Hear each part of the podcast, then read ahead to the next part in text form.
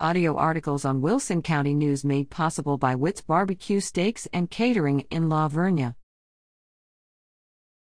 Food distribution event planned for February 3rd. The San Antonio Food Bank, in partnership with the City of Floresville, Wilson County, and local food pantries, will host a COVID 19 response food distribution event on Wednesday, February 3rd at 10 a.m. at the Floresville Event Center at 600 SH 97W. In Floresville.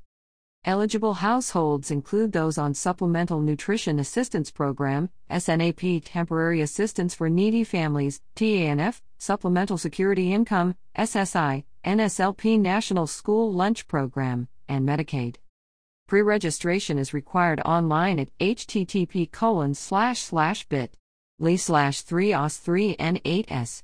For more information, call 210 431 8326.